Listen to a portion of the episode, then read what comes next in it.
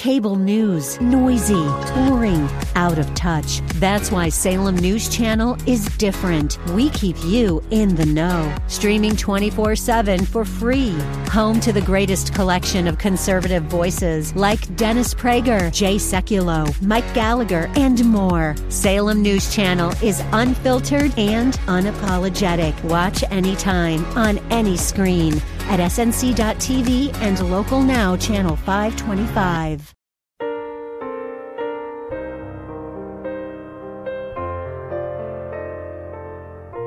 Welcome to Believing the Bible with Scott Lane and Terry Reed of the San Antonio Bible Based Science Association with a message of hope in today's troubled world based on biblical truths. We hope that today's program is enlightening and inspirational.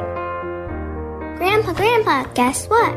My teacher said that if there really was a guy named Adam, he couldn't possibly have named all the millions of species of animals on the earth in just one day. Is that a fact? Did your teacher say why he'd have to name that many? No, she just said that Adam was only a fairy tale and that science proves the Bible can't be true. Well, why don't we just read what God actually asked Adam to do? Here, read Genesis chapter 2, verse 19. Out of the ground the Lord God formed every beast of the field and every bird of the air and brought them to Adam to see what he would call them. Does that sound like Adam had to name every species of animals on the earth? No, just the beasts of the field and the birds of the air. But that still sounds like a lot of animals, doesn't it? Maybe a lot, but not millions. After all, God created the various animals with lots of genetic potential and started with what the Bible calls kinds, which is translated from the Hebrew word min. Many creation scientists are researching this topic and estimate that min, or kind, would be the same as what biologists call family. Now, if we added up the families of mammals, reptiles, birds, and even dinosaurs, there would be less than 500. If God brought one of each of the 500 to Adam every 14 seconds, he could name them all in about two hours. Does that sound impossible to you? Well, no, actually, it could be really fun. You might be right. We know that if God gives us a task to do, we know that He will also give us the means to do it. And that's a fact. Welcome to Believing the Bible. This is Scott Lane with Dr. Carl Williams and our producer Ed Salzadell, all directors at the San Antonio Bible Based Science Association. We are here to reassure you you can believe the Bible from the very first verse. Carl, thanks again. Another excellent skit looking at Adam. Did he exist? And could he have named all the animals? Where was the research you got that talked about there possibly were 500 family orders?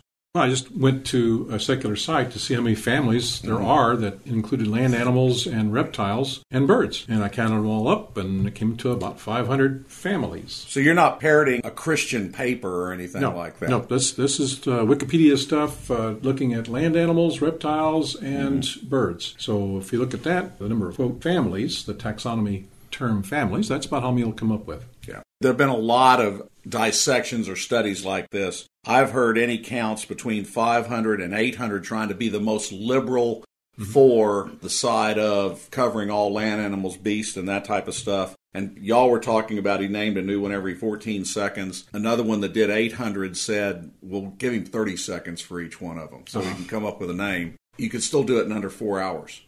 And, even, and some of the creationists will say it's every seven seconds, yeah. and we'll say it's 3,000 animals. And it'll still come up with less than four hours. Right. On uh, the numbers Still, it's not an insurmountable number, but it is something that keeps people from believing the Bible. In fact, I just saw MSNBC news story come out about all the different problems, quote unquote, with the Bible. And one of them being, how could Adam have named all these animals in one day? And you know, that's one that's easily answered when we look at what was created. So if you believe the Bible in the first place, then it's easy to understand how it could have happened. But if you don't, in other words, this article, the article I saw on the news, was based on evolutionary mindset, which meant millions of different species, not families or even the genus. So it went to a insurmountable number for someone to name in one day.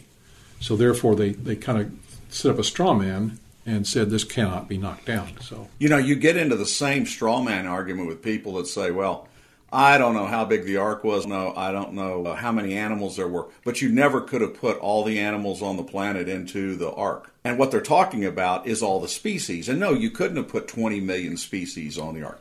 But it doesn't say that. right. It says it put two of each kind and seven of the clean types of animal kinds, which was a restricted group. And you easily could have put it on an ark the size that's described in the Bible. Correct. The same goes back here. You could have done, when we're just talking kinds and not species, you certainly could have done that in a morning. Correct. looking at that, it's kind of interesting that people will wind up actually taking a a look at a whole lot of animals as opposed to different kind of kinds because they basically see a whole lot out there and they let the mind run wild as opposed to backing up going okay what did god really have in mind to do as far as like specific species because and what size do they wind up seeing you see these bible pictures of these great big animals as opposed to probably something what the size of a horse or smaller or a pig Yeah. On average, about the size of a sheep. Yes. yeah. Yeah. So That- getting even several hundred or several thousand on the ark from the pictures that I saw and the drawings that I've seen would be fairly easy. Correct. It's interesting that you should mention the ark and the animals on it and that type of stuff. When I was in Dallas yesterday, I walked through the ICR Discovery Center, which I would recommend for anybody. It's a great museum up there. They poured $30 million into that place. And the second room you go into, you're met by animatronic Deinonychus, which is uh, one type of dinosaur. And in the third room you go into, on the ark, they have sheep and other types of things, but there are velociraptor in there. And they're the same created kind. Now, this whole discussion would be thinking, well, you know, that's a different species and something different that have to be put on there. But the interesting thing about that is I immediately went back to thinking about Jurassic Park because in Jurassic Park they had the velociraptors the size of Deinonychus. But the truth was Velociraptor was a shrimp. He was about two feet tall Right. but that wouldn't have looked imposing. And they didn't like the word Deinonychus because it didn't sound mean enough and that kind of stuff. But again, they were both part of the same created kind. Mm-hmm. You are listening to Believing the Bible. This is Scott Lane with Ed Salzadell and Dr. Carl Williams.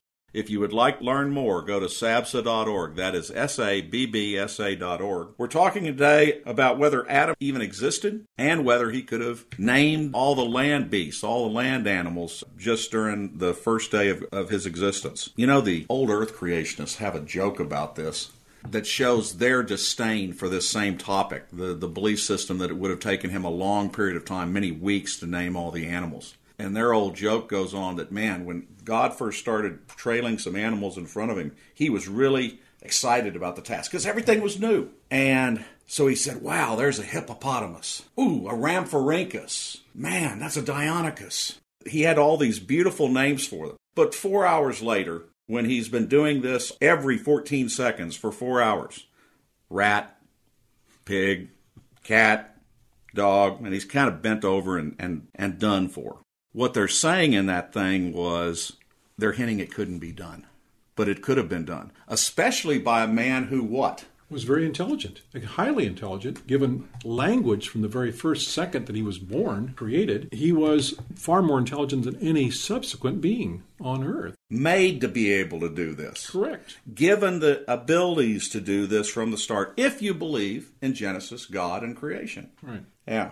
Adam is verified via Y chromosome data. Every one of us has a Y chromosome if you're a male, and there is enough similarity within all those of every male across the planet to where we can trace all of our original makeup back to one original male. Incidentally, Adam? that probably was not Adam, it was probably Noah, because we have a bottleneck restart. But again, that's more verification of a biblical account. Mm-hmm. In fact, if you go to the flood and the ramifications of having enough space on the ark, you have to also believe that there was a smaller number of creatures that Adam had to name because there was a smaller number of creatures that Noah had to house on the ark. And that goes with what we see in science is that we have what's called speciation of various animals over time as animals separate in smaller groups and their abilities to handle various environments make them select which genes work best in a given environment. Therefore, you reduce the amount of genetic material over time, and you have more individual, what we now call species, which still is kind of a bad term. But anyway, because yeah, we can't decide what it is. Right. The bottom line is we have a greater amount of speciation that has occurred since the flood, and that makes sense if you look at how much information had to be there from the start, especially since we've never seen new information ever form in any creature. So the evolutionary idea that we've gone from molecules to man or from simple single cell organisms to complex organisms has never been scientifically seen or verified in any way, shape, or form. We are really talking about a difference in terms of reference frame. Mm-hmm. The evolutionary thesis is that you had development from the simple up to the more complex, and that what you're seeing is animals that branched out based upon little mistakes and, and, and changes over time. The biblical framework is that God made these created kinds independent of each other and with independent DNA structures, which allowed for a large amount of variation. And the speciation we see today is from those original kinds, but there is not a crossover of kinds. And actually, the, the fact that we do not see transitional forms between major body groups fits the data for the created kinds, for the Bible, far better than it does for the evolutionary story. And notice I called it a story.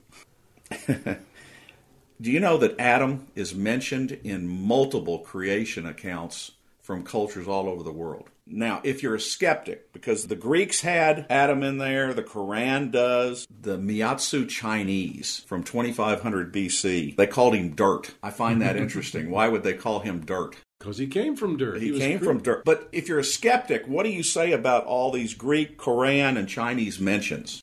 They're all myths. The Bible has to be a myth as well. Okay. They're saying that they got all of these ideas from where? The Genesis account. Some would argue the other way. Right. That the Genesis account took the best of all the other yeah. myths and made their own. But the consistency of these mm-hmm. would seem to suggest it was the original. Would it have been the original if it was the real account that was handed down? So again, we're talking about reference frame. Yes, the skeptics can take it and say, well, the Bible wasn't put down until 1250 BC or whatever the number mm-hmm. they want to give it. I would say 1450 BC. But whenever they're, they're saying, yeah, they grabbed it from somebody else. Mm-hmm. No, the evidence better fits that everybody else grabbed it from them. And of course, they morphed it and changed it over time. Did Adam exist? We think there's good biological evidence for that. We think there's good evidence that he could have named all the animals, and in fact, that he did, and the created kinds are the structure of God's biology. Amen. Information for creation events in our area are on our website's calendar page. For more information or to schedule a presentation, go to sabsa.org or call 210-599-7240. When you go to our website, you can click on a link to our newsletter. Our website has a link for contact information on which you can order our newsletter to be emailed to you or you can call us. Also go to whyshouldyoubelieve.com. That is Terry's website containing articles looking at current day issues from a biblical perspective. SABSA meets the second Tuesday Tuesday of each month at 7 p.m. We are now meeting at Faith Lutheran Church just south of the corner of Jones Maltsberger and Thousand Oaks. There you will find biblical apologetics and creation science teaching found nowhere else in Bexar County, as well as the availability of books and videos on these important subjects. If you miss any part of this show, you can listen to the show anytime by going to the AM 630 KSLR, the Word in South Texas website. Click on KSLR Podcast, scroll down until you find Believing the Bible. Please join us again next Saturday for Believing the Bible. I'm Scott Scott Lane. And for Terry Reed, Dr. Carl Williams, and Ed Salzwell, thanks for listening. And we hope you found today a reason to believe the Bible.